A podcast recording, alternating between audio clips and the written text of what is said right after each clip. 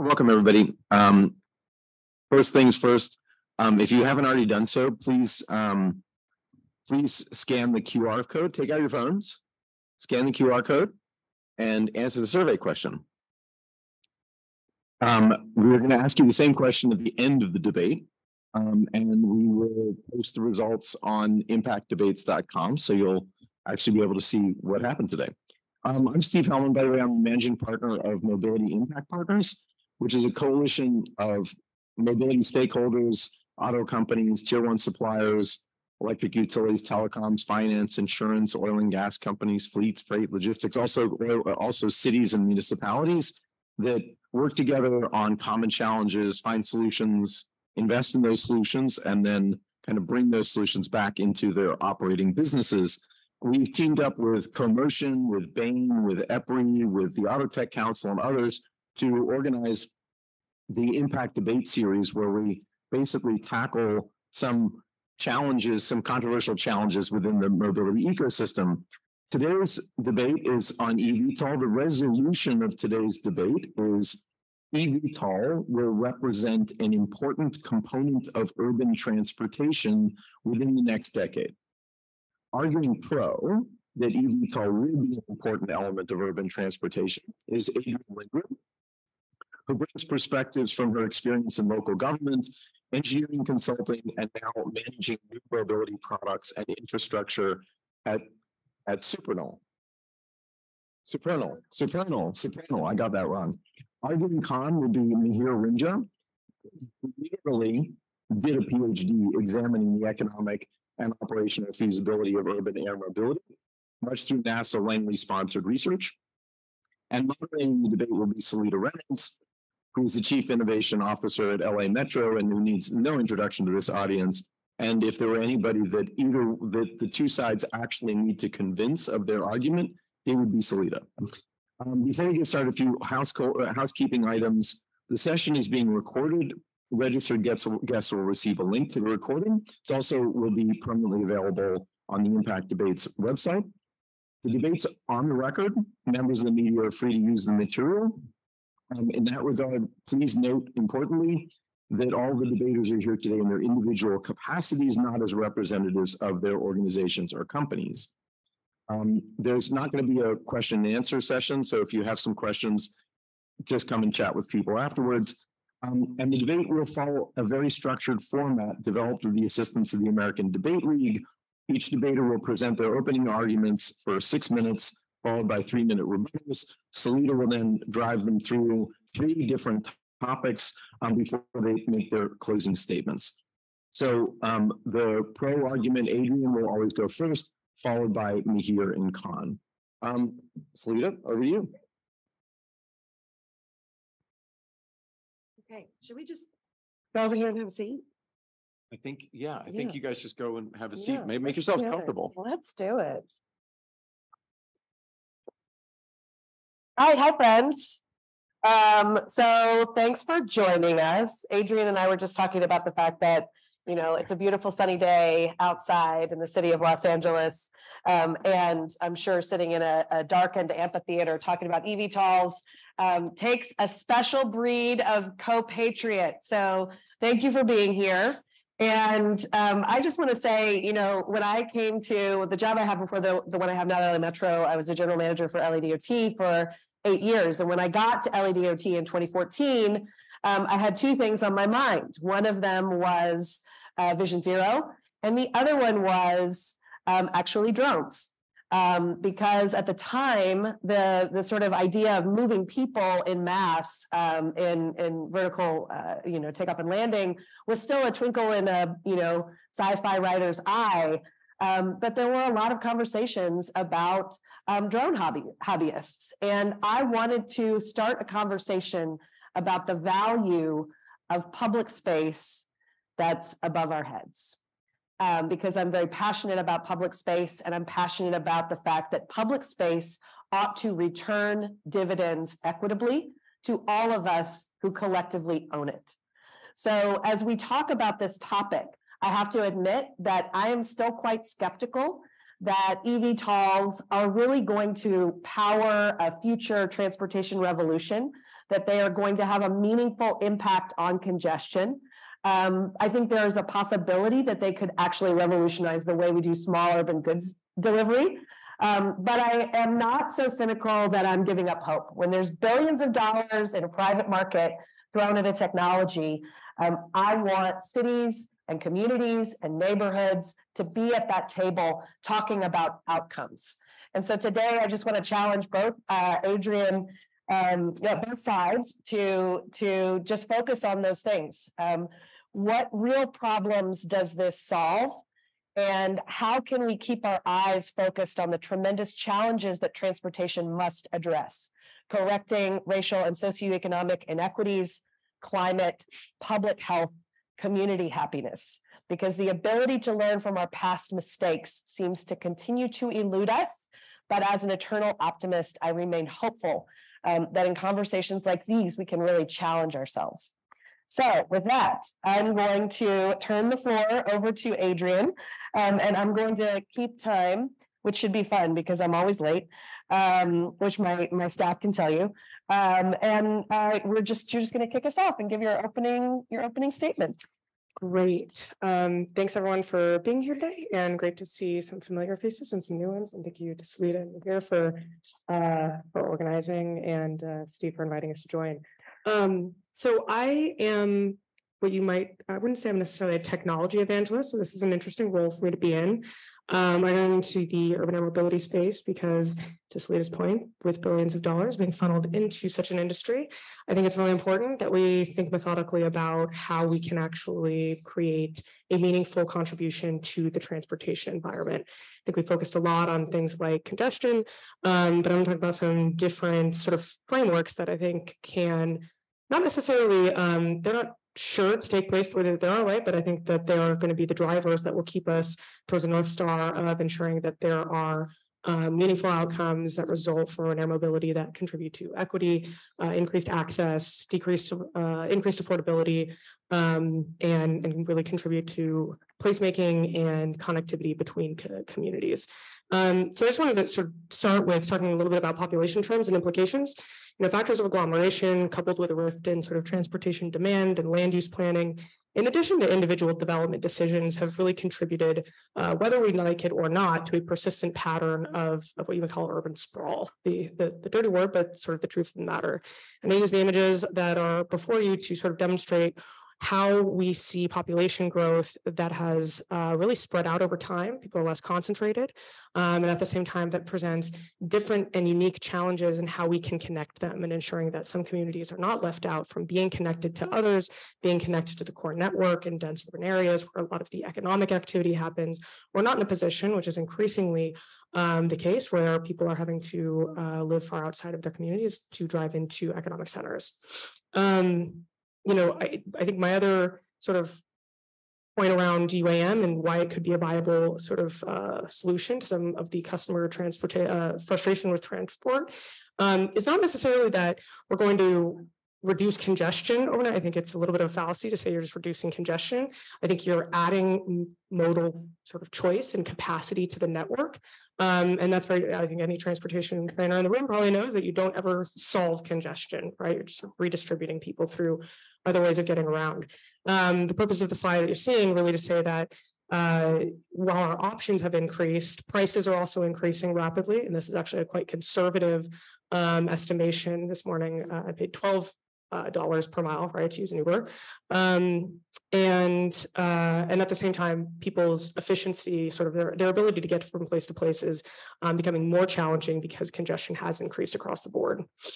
Um, I also think that you know AAM, if, if it's methodically planned into the transportation network, that is to say, accounts for a number of different factors, including um, the societal goals, objectives around green economy, social racial equity, um, economic growth and opportunity. I think it can fill gaps in a transportation system by increasing connectivity between places that are currently difficult to serve or unsustainable using either traditional aviation technology or existing ground based technology. And at the same time, I think it can contribute to, can contribute to placemaking through the implementation of lower impact and lower cost infrastructure than what would be required to connect those two points on the ground and potentially capture latent demand with an emphasis on sort of location-based strategies and decisions that optimize micromobility, pedestrian access, and transit access to vertiports. Um, and as we know, there is a demonstrable relationship between infrastructure investment and economic growth. Um, there is not always a clear case for they may not have enough demand to build a high capacity fixed route you know transportation system um, that connects two places and it's very hard to build that on top of communities that already exist right um, i worked on the before and after study on, on the metro rail line back in the day uh, and and it can be very very challenging um, and, disruptive in its own right. And sometimes, again, you don't have enough demand in one place or another, enough concentration of population that it really justifies it. That said, should those people um, be excluded from being driven into the network? Um, for example, being able to access the transit services by uh, going from a longer distance into that urban core.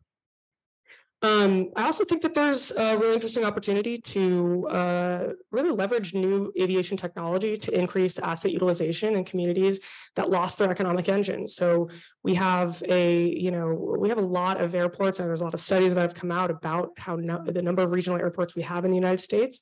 That said, you have a fairly limited number percentage of them that are actually being utilized um, which does two things. It creates sort of undue impact on people who live in those aviation heavy communities. Um, so I think replacing with potentially uh, revolutionary technologies um, that will really change the sort of impact profile of aviation is important. At the same time, can you look at different locations where you don't necessarily need to make really intense investments or large investments in the infrastructure, um, but you can provide the uh, economic benefit of re- revitalizing that asset, right, which was presumably placed there for a reason, and especially when you look at sort of the proximity of how people, how close people live to these different um, regional airports. I think there starts to become sort of a compelling constellation of, um, of location-based opportunities uh, to generate economic opportunity and also increase access to a new transportation service within those communities. Um, so this is all sort of to say, uh, you know, we leverage tech advancements and focus on a network level approach to developing the, the infrastructure. To me, that reduces the overall price point and distributes the benefits and the impacts more evenly uh, and reasonably within communities. Um, and I would say the key takeaway for me is that if the right planning process is followed, scale could be achieved that supports UAM as I, don't love the term revolutionary, but as a meaningful contribution to the transportation network. And then we have to focus on designing aircraft for consumer comfort, for needs, um, and a methodical approach to building that network. Um, you know, presents a unique opportunity to reduce cost. Excellent. All right, let me here. I'm just gonna do a quick mic check. Is it working? Uh, oh, sorry. Thank you so much. Oops, okay. So, yeah. So thank you so much. Uh, today I will take you guys through a realistic perspective of passenger market of urban air mobility. Some people have been saying that the age of Jetsons is here and the air taxi is gonna be a commonplace and we'll see, I mean, and it will be a considerable mode of transportation inside urban spaces. I have studied the feasibility of urban air mobility and today I will try to convince you guys why urban air mobility has limited scalability and why you won't see hundreds of these eVTOLs flying simultaneously inside an urban space. So what is stopping UM from becoming a revolutionary, uh, becoming a revolutionary mode in urban transportation specifically? Uh, we'll go through some barriers. Uh, the first one are the economic barriers, where uh, we can see that the very high cost of infrastructure, there's a very limited target market for this, and and along comes the high development and certification costs. And then there are very tough operational challenges, which includes optimal placement of infrastructure to be able to efficiently capture the demand, and then integrating UM into already congested urban airspaces. And then the last, but the most important one is relating to the public perception, where, uh, which could alone affect the adoption of this mode. We will talk about this factor in detail. So the first problem is basically overestimation of target market. Um, the travel times, uh, like in the long run, the major attraction for urban air mobility is basically travel time savings. And that can happen in two cases, either very long trips or very congested routes. Now, being able to capture or being uh, for urban mobility to be able to attract passengers is very important to target the trips between 20 to 30 miles because beyond 30 miles the network vertiport network becomes sparse and uh, and your operational efficiency decreases. And also the total trip cost increases significantly compared to the uh, alternative trip modes. And below 20 miles generally speaking the travel time savings are marginal and the and the inconvenience due to transfers waiting times excess times is significant so as you can see here, uh, according to the NHTS National Household Travel Survey, only nine to ten percent of trips are are longer than twenty miles. So we need to uh, like that limits the target market significantly. So uh, vehicle high vehicle development costs and certification costs are expected to drive the fare per seat mile higher basically. And we have developed some life cycle cost models and i can tell you guys that even with high favoring um parameters we were, we were never able to get the fare per seat mile for less than three dollars per mile 15 to 20 years down the line. Now the major operational challenge is the location of infrastructure that means you want to minimize the excess distance and excess times for the passengers. For that, you will need to provide infrastructure where people want to travel, which is basically high activity zones like central business districts, downtown, San Francisco Financial District, and uh, Lower Manhattan downtown.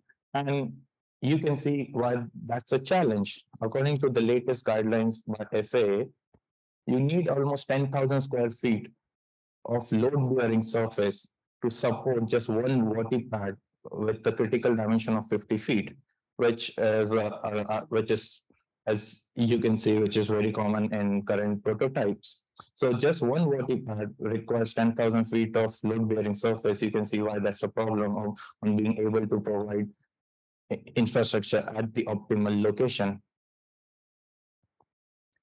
Um, now, the other operational challenge is basically cost and capacity.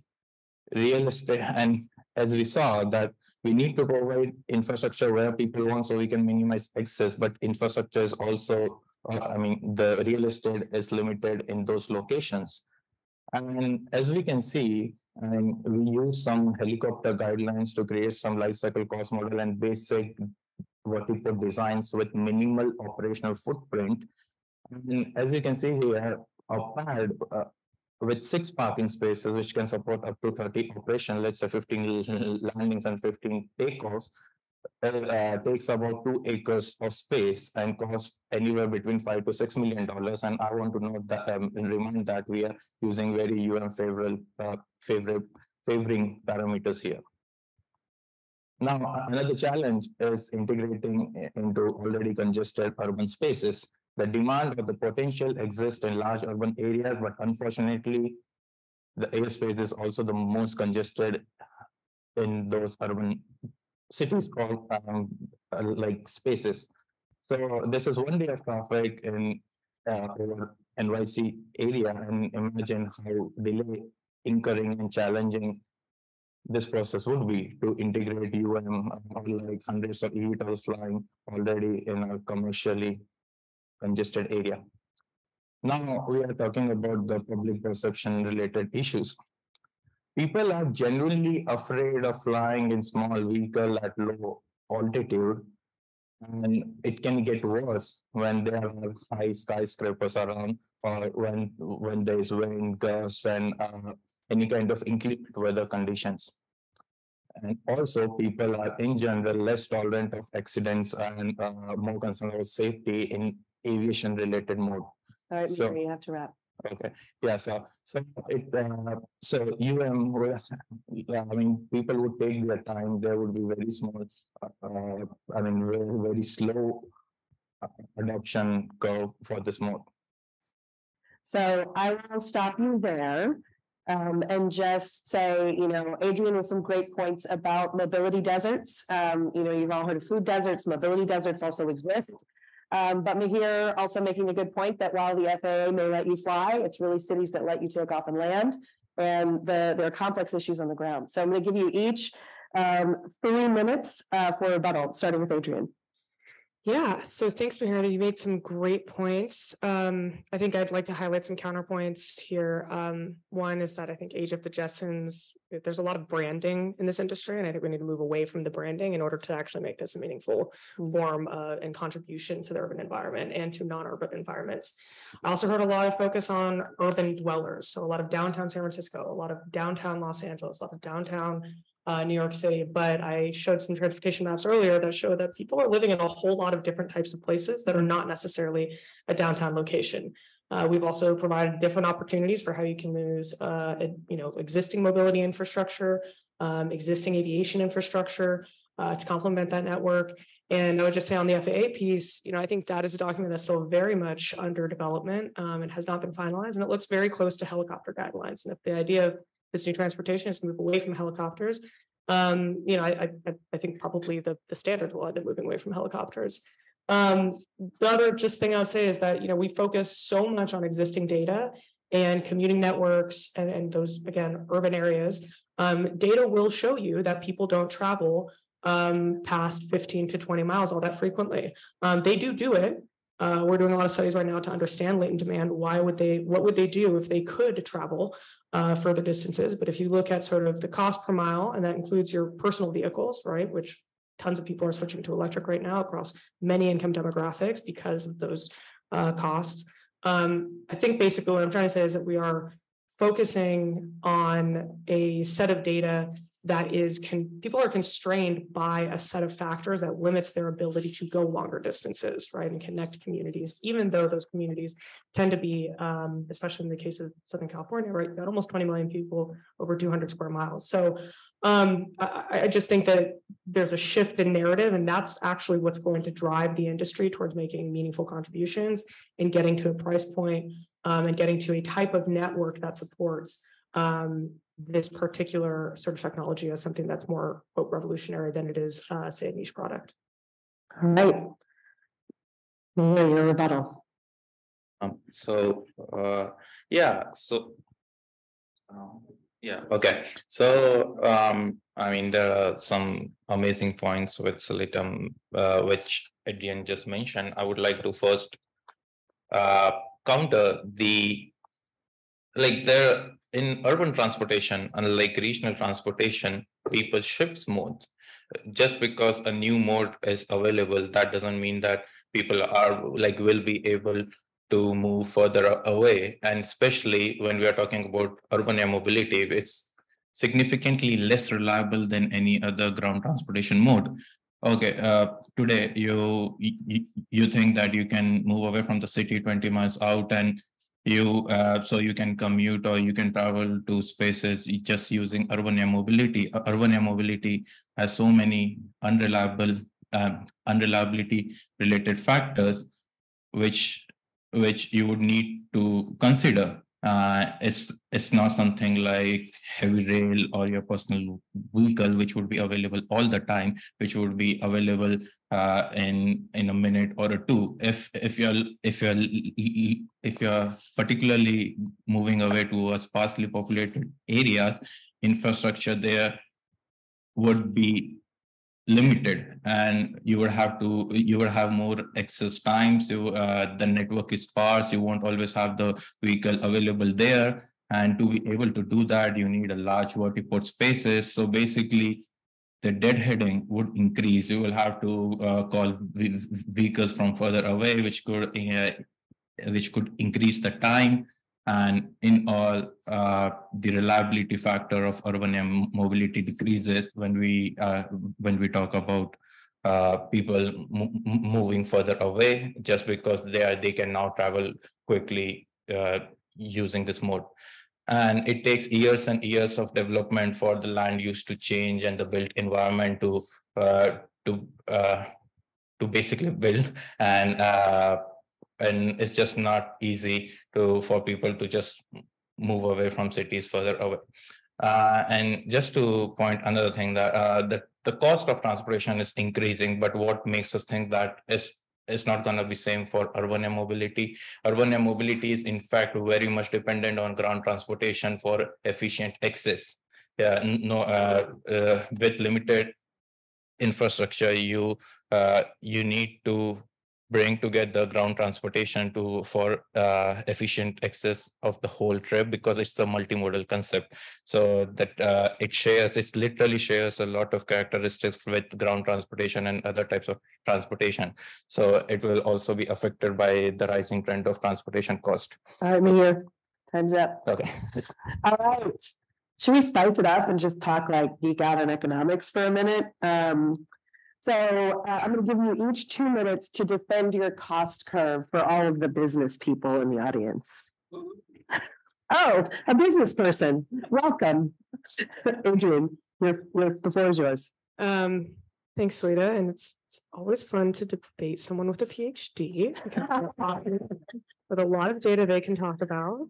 I do not have data that I'm allowed to disclose, but in any event, um, so I'll just say that. You know, as Mihir noted in his opening statement, cost curve is going to be driven by a value of time savings. And to me, that just puts significant pressure on the AAM industry to conduct due diligence, to leverage data and collaborate across a lot of different stakeholders to identify the right locations where those be, uh, you know, the, the time savings are optimized. Um, and additionally, you know, I do think that leveraging the, you know, falling technology costs, uh, reduced impact um, of those technologies on communities can can still really revolutionize the state of the aviation um, industry in terms of operational costs and what becomes way more accessible than what we've seen previously. Um, at the same time, the cost curve does reduce as the number of passengers increase and the network gets to scale. Furthering the point that if done right from a holistic approach that enables AAM as a meaningful part of the transportation network, um, that it that really affordability increases, right? So again, I, I focus on process here. Um, land use policies do take a long time to, to change, which is why you have to start working on them and think about how you're going to demonstrate impact, benefit, contributions. I mean, I think these are all, this is the impetus on the industry in order to make this a meaningful form of transportation.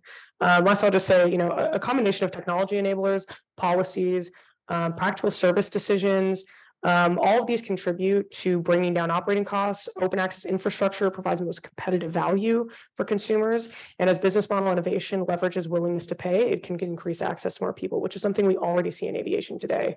Um, also to say that, you know, new aviation can play critical in the green economy. Um, feasibility of other technologies has been demonstrated, like EVs, um, in part through government-sponsored incentivization towards green technology, uh, which vehicle manufacturers and aviation are actively evaluating for their own products and services. And I do believe this applies to both um, the supply side infrastructure and the demand side on vehicle production. Lastly, I'll just say I think the more that we can cross, you know, as all of the transportation verticals converge around the same technologies, as we leverage um, the same infrastructure to support multiple modes of transportation will have more success in decreasing the overall costs. All right. Two minutes over to you, Mihir. Okay, thank you so much. So, uh, I mean, I went through multiple market studies uh, during my research, and uh, they have used different type of methodology, different types of data to be able to project uh, the cost per passenger mile. Some OEMs say that is going to be between anywhere between three to four, or some of them say that uh, it's going to be more than four. Some of the system analysis said that it's going to be close to five dollar per mile. And we really need to ask this question that if this mode is going to be that costly, you need to design your network to capture the demand at that price point with high price point, which is likely because you're putting so much money into the development, you will start the service with relatively higher price. You are further limiting the target market and also being able to capture that demand in the target market, you need to design your initial what you put network service operation, everything according to that target market.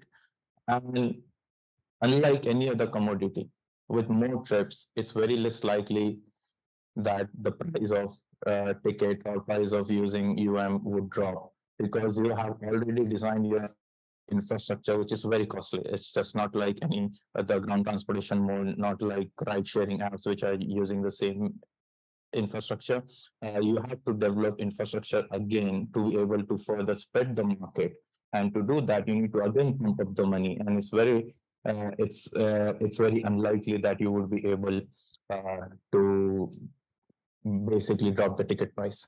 Um, we did a commuter study in uh, surrounding SF area with seventeen counties and giving a lot of advantage to UAM. Uh, with, without any, uh, like no, no kind of delays, weather delays, or operational delays and assume full adoption. And we do. Wrap it up. Just 0.05 percent of the demand that can be captured at three dollar per mile, and we are talking about uh, much higher price point. Uh, yeah. Adrienne, minute to respond. Yeah, um, so I, would say. I think we tend to focus on new infrastructure a lot and the costs surrounding new infrastructure, and I don't disagree, infrastructure is expensive, it's. In fact, many projects that are currently slated are getting more expensive, right, because of labor costs, um, construction materials.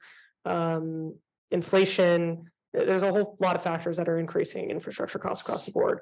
Um, I would just posit that to the extent that, again, all of these new mobility technologies are converging around the same core set of enabling technologies, specifically around energy. Um, I'll just use that one as a, as a grounding example, because energy is often the most cost variable aspect of, of any project, building new energy systems in and accounting for that. Um, I think that there's a couple of ways you can reduce. One is again, leveraging multiple, um, beneficiaries in the modal system from that new infrastructure and the new infrastructure upgrades. And secondarily, I'll just say, I think you can de-risk the infrastructure investments um, by focusing on those aspects and phasing the infrastructure in over time that most benefits multiple modes. That is to say, increasing grid resiliency, um, and yeah, encouraging other modes. I'm here. Yeah, sure. So unlike any other transportation mode, urban air mobility, we need to, um, to be able for this mode to capture demand. It's, I can't, uh, I can't, uh, stress more that the infrastructure has to be in the right place. If someone wants to travel somewhere between, let's say, uh, New York or Manhattan, some, uh, like somewhere in the center and um, you are thinking of using the existing infrastructure nearby as a mobility hub, that's gonna increase the excess time transfers by another five ten minutes. And that could basically be the majority of travel time savings you are able to offer to them. So any kind of excess waiting, walking, time and the inconvenience which comes with it is very unattractive, especially for high paying customers, which are paying a, a heavy premium compared to current transportation mode. And, uh, and big mobility hubs, uh, okay, uh, later. Okay. Now we're going to talk about energy. Um, so to bring us back here to state of California, planet Earth, Milky Way galaxy, where just this last summer, uh, many uh, transit operators that operate uh, electric buses got a phone call from the state um, on a high heat day saying um, you cannot recharge your fleet during these periods because the grid can't withstand the demands.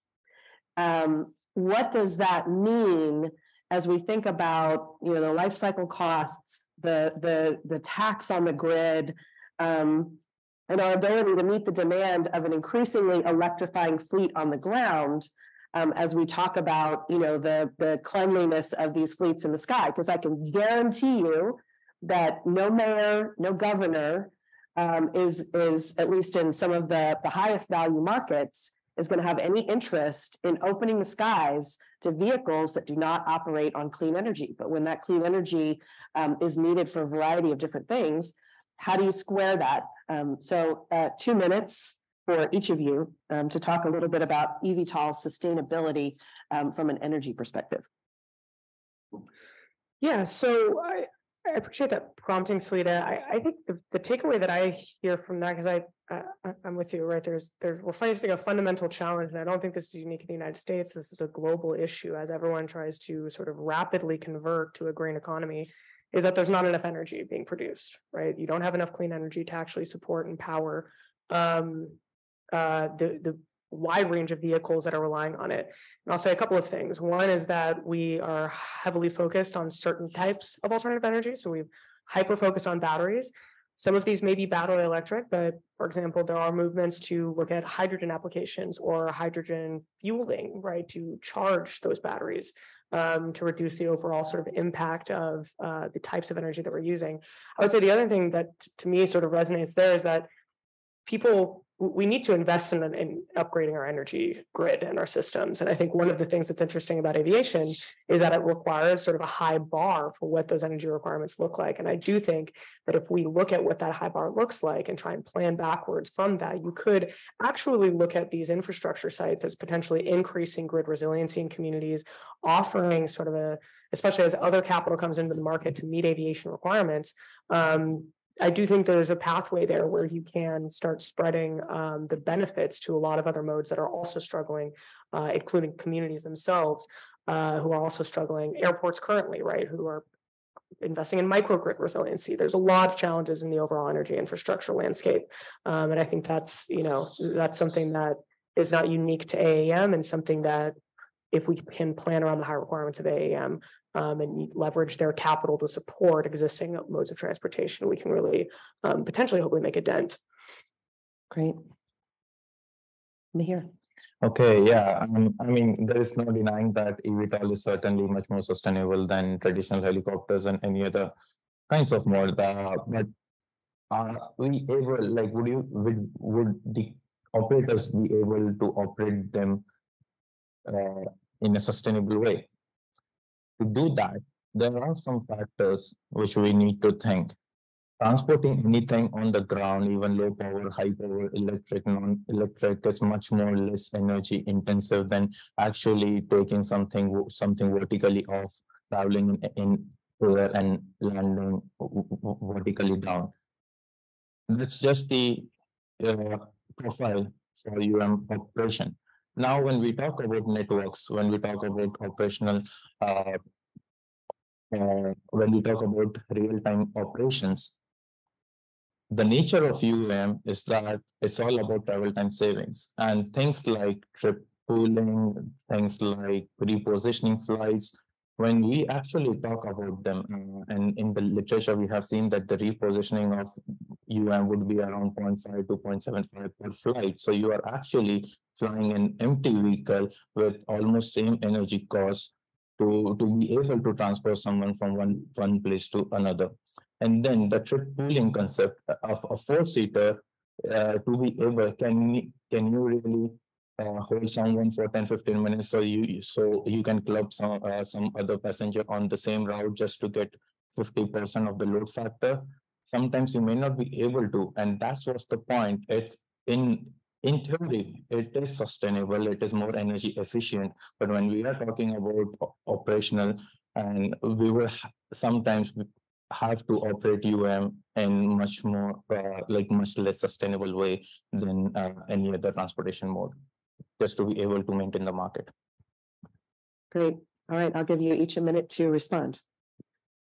Well, I would posit that there is no market if you're having to maintain just an unprofitable market or one that is not at all commercially viable, which is to say, I think when we think about a methodical planning process, right, presumably you're going to be optimizing for less deadhead flights.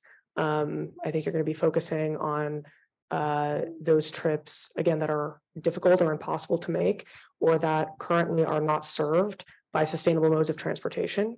Um, and I think you know, we, talk about ingress time and egress time. I think that's still very heavily focused on this idea that you're making sh- very short trips within sort of core dense urban environments and serving a very specific niche part of the population. I think there's a bit of a revisioning around looking at how many people live in a lot of different places that are, again, not in these downtown areas. Um, leverage business model innovation uh, in order to create sustainable operating models. Um, And I think, you know, there's also a lot of uh, advancements in demand aggregation that can be leveraged to increase the capacity of each vehicle um, and also ensure that you are creating the right types of trips. And to me, a lot of that comes down to, to business model innovation and down the private sector to make sure that their products are competitive, that they offer value, um, and that they're not operating at a at a loss. And I think that is a core part of sustainability. All right, Mihir. Yeah, so uh, that's a very interesting point, Adrienne. And like again, there is no doubt then in theory, like you would want to, I mean, it is sus- much more sustainable than any other ground transportation mode. But again, when when you have to make a mode choice shift, sustainability, energy efficient is most of the times uh, an after afterthought you are looking to um, you are looking to save time you are looking to save money you're thinking about less inconvenience. And when these factors are in mind as an individual you are looking for uh, something uh, like a mode which is better for you.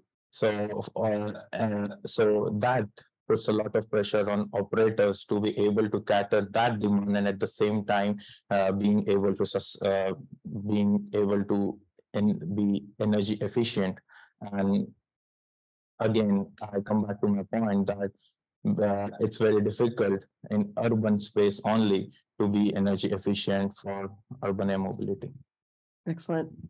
Um, actually, uh, you know, energy is going to be a challenge that all of transportation is going to have to tackle um, across the board. And, you know, as we sort of double down on electrification, uh, I think it, it's going to present some unique challenges. I did learn today about the poo bus. Have y'all heard of this? It exists in England. It runs on human waste. And the branding is so Google it. Um, but I think we are going to have to start to have um, a more creative conversation about um, how we're going to power the, the mobility fleet of the future um, and how we are not going to, in doing that, um, double down on negative externalities um, to low income communities of color across the board that are already bearing the burden of our existing um, energy use. So uh, with that, now we're going to transfer uh, transition over to talking about investable opportunities. Um, and I have to admit that phrase sort of turns my stomach. Um, so instead, I would like to know, you know, what are the can you make money and do good at the same time? And if you are trying to reframe this conversation Adrienne, to your very uh, well thought out points about what this thing is, what this industry is, who it serves, et cetera. How do you also make a compelling uh, case to the investment community, and what are those opportunities? Yeah, so I will actually go back and start with energy. Um, so if you want to connect sort of, I think what, what you're talking with with uh, investable opportunities, I think the way you de-risk the investment around AAM, right, which heavily relates to the infrastructure. Granted, the, the, the aircraft themselves is a, is a sunken cost, right, to a certain extent. Um, it's, an, it's expensive to commercialize, and, and we understand that. Uh, I do think, however, there is and there's a there's both an economic and a moral imperative to update aviation technologies, whether it's through hydrogen, whether it's through battery electric, um, whether that's large aircraft um, and whether that's small aircraft. I think there is a moral imperative to improve aviation technologies and their impacts on communities. Um, I would say that the where you really start de-risking the overall investment around uh, advanced mobility, and especially if we talk about the infrastructure, which I think Mihir has pointed out multiple times is really the challenging part. Um, you focus on common infrastructure to other mobility and societal goals. Uh, that's really alternative energy systems, grid resiliency, battery systems, alternative uh, renewable energy, and ecosystem enablers like deployment of sensor technology that again adds value to multiple types of mobility solutions, and not just mobility solutions, but again, other social, um, economic, and sort of technical goals that need to take place. Um, and I think you, you know, focus on early use cases, proven technological benefits, and and how you enhance cost savings. Um, but I, I think the the the sweet spot is you have somewhere in between a commercially viable site or network, a technically feasible site or network, and a regulatorily feasible cider network, and somewhere in the middle of that complicated Venn diagram, love a Venn diagram in this industry. Um, yes, well, you know, um, I can only bring down Venn diagrams, versus Mihir's very sophisticated tables. Um, but yeah, I think somewhere in the middle is where your sweet spot, especially when we think about an initial network. Uh, which is really what's going to enable you to scale, which is again, what sort of gets you to that price point of portability that becomes particularly attractive to people. All right, great. Mihir. Okay, um, so when we're talking about investable opportunity, it's very important, um, to. From the. And people who have vested interest in it and trying to ask ourselves that who are we trying to serve by this? And there is no denying that we all know the who the target market would be. And in order to make money, you need to capture that demand. But do we really need a mode which is gonna focus on high paying customers? People are struggling in urban areas with loss in travel times, not being able to access most of the jobs. Uh, uh, people relatively in low income parts are not able to do work from home. They want even better, more efficient, uh, and uh, and uh, to say more economical ways of uh, of traveling to work in places. And why I focus on workplaces because was uh, if if you want to say that they're going to be a mass transportation using UAM, you need to ask yourself. I mean, you need to tap into daily uh, daily use or daily trip purposes. And apart from commuting, you just go for shopping, errands, and uh, picking up the kids from school. And there is no other trip purpose on daily purpose, which is more time sensitive than commuting.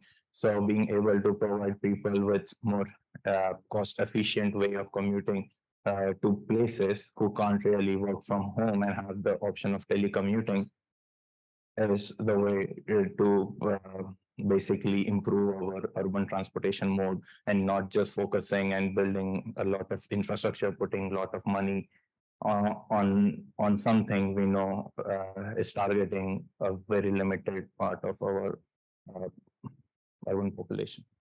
All right, a minute each. Well, I would just start by saying, Mihir, I'm not sure how many times you've tried to get from the North Valley to SoFi Stadium, which people of all kinds of income demographics choose to prioritize their spending on, but it is very, very challenging. Um, and, and so I just, I that to say, uh, you know, again, I think we continuously sort of talk about this um, sort of commuter, that's how you have to capture the market. That may be a long range way of capturing the market, maybe a short range way of capturing the market. I'm, you know, there's, I don't think there's a crystal ball there. Um, but I would like to say that I don't think anyone stipulated mass transit here. Um, I think what, you know, we wanted to focus on was, was it a meaningful contribution to the transportation network? Um, I have not seen any studies that say it's going to comprise more than what, five to seven percent of, of all trips taken. Um, if what we're asking is anything that is a new technology needs to functionally be mass transit, then you're pretty much limiting that to mass transit. And that is high capacity fixed route transit or not fixed route transit, but it's high capacity. Cars are not high capacity, right? So, I mean, I just think we, we have to be careful with the terminology that we use. And the last thing I'll just say is that, you know, if you look at the history of, of, of aviation, we have found many different ways to increase access by leveraging willingness to pay, um, by providing different um, levels of services, um, by customizing services. And I think that's been pretty successful if you look at generally what has become a much higher percentage of the flying population. And I do wonder sometimes if we limit ourselves um, in thinking about how we can be more creative. Okay, yeah, that's right. Um, but aviation in general is very different than urban air mobility. In urban air mobility, we are talking about very small margins of our trips, which are done uh, much more frequently than aviation related trips. And let's talk about a, a program which uh, was proposed back in 90s uh, using small aircraft transportation system, a, a, pro, a SATS program which was proposing a 12 seater or 15 seater uh, very focused airplanes which would be using less utilized airports. And and and and when we are talking about excess distance and excess times the program ran for five six years and later they realized that the location of existing airports is just not good enough for short transportation. For uh, in aviation, we have found that only Excel why the focus on big airports is increasing and and why we are not focus uh, like shifting the focus to less utilize a- a- airports because accessing those airports is getting much more difficult. So you yeah, stop there. Sure. All right, because now it's time for their closing statements. Um, so, so take us home, uh, and I'll, uh, let Adrienne start. Yeah, I'll um, I'll make this relatively short and sweet because I think uh, I'm just trying to sort of hone in on some of the the key points that that we've raised. Um, you know, I, I do think that there's an opportunity for community activation and placemaking utilizing new mobility technology, and I think that can include aviation infrastructure. Um, my other slide is gone, but anyway, um, so I was going to say supporting and integrating intermodal connectivity, I think is going to be one of the keys to unlocking aviation infrastructure, new aviation infrastructure.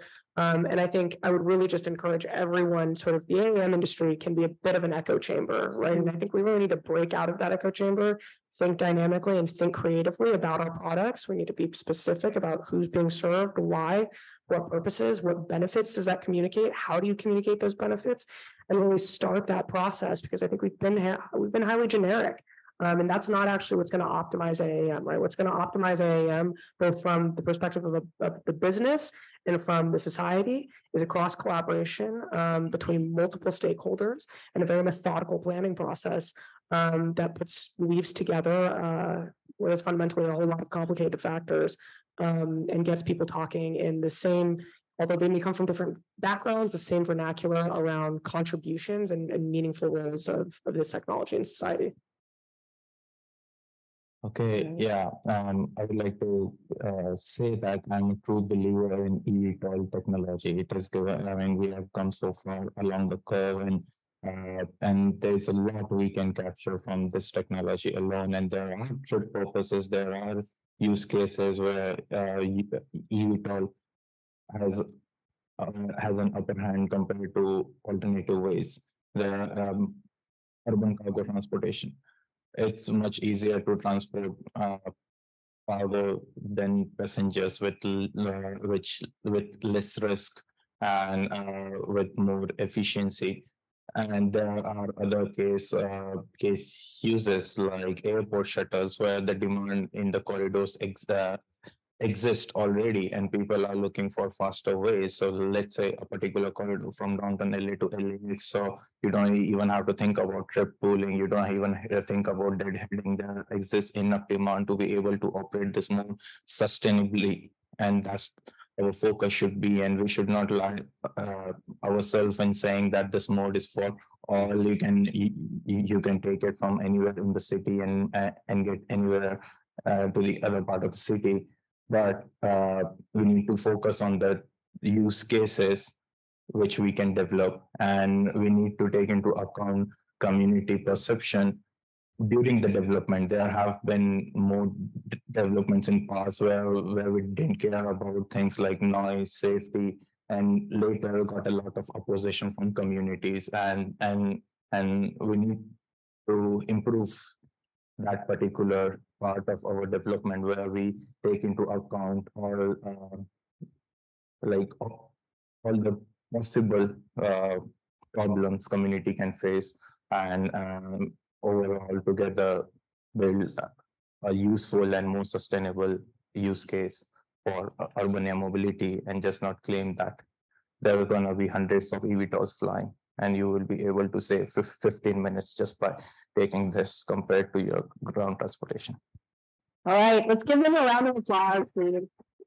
Um, and I, I do want to say I wasn't here, but I've heard now multiple reports of the AAM roundtable yesterday um, about how very lively it became um, when the discussion of racial equity and community engagement arose.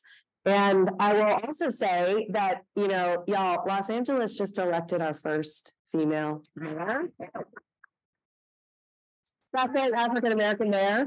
Um, and when she was in Congress, uh, Ms. Bass, Madam Mayor, was a member of the Quiet Skies Coalition.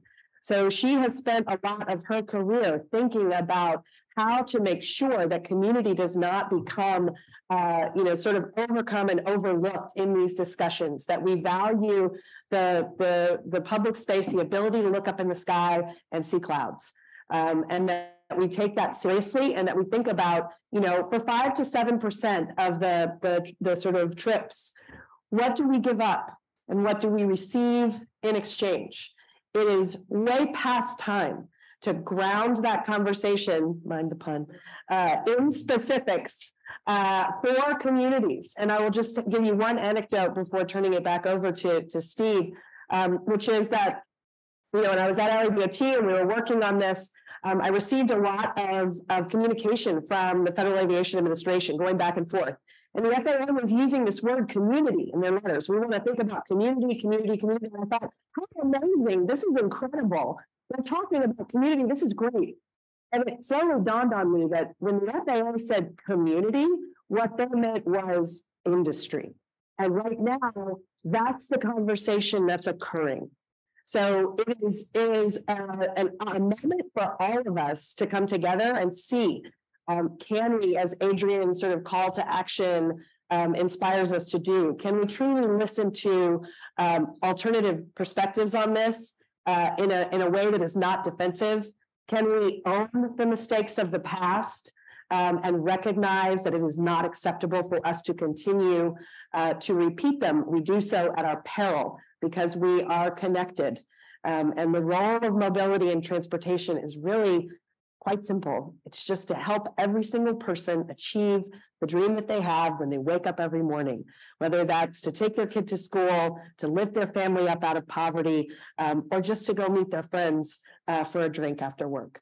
So uh, with that, I will thank Steve again, uh, our host, and thank Adrienne Mihir. Um, and thank you all for, for being a great audience. Really appreciate it.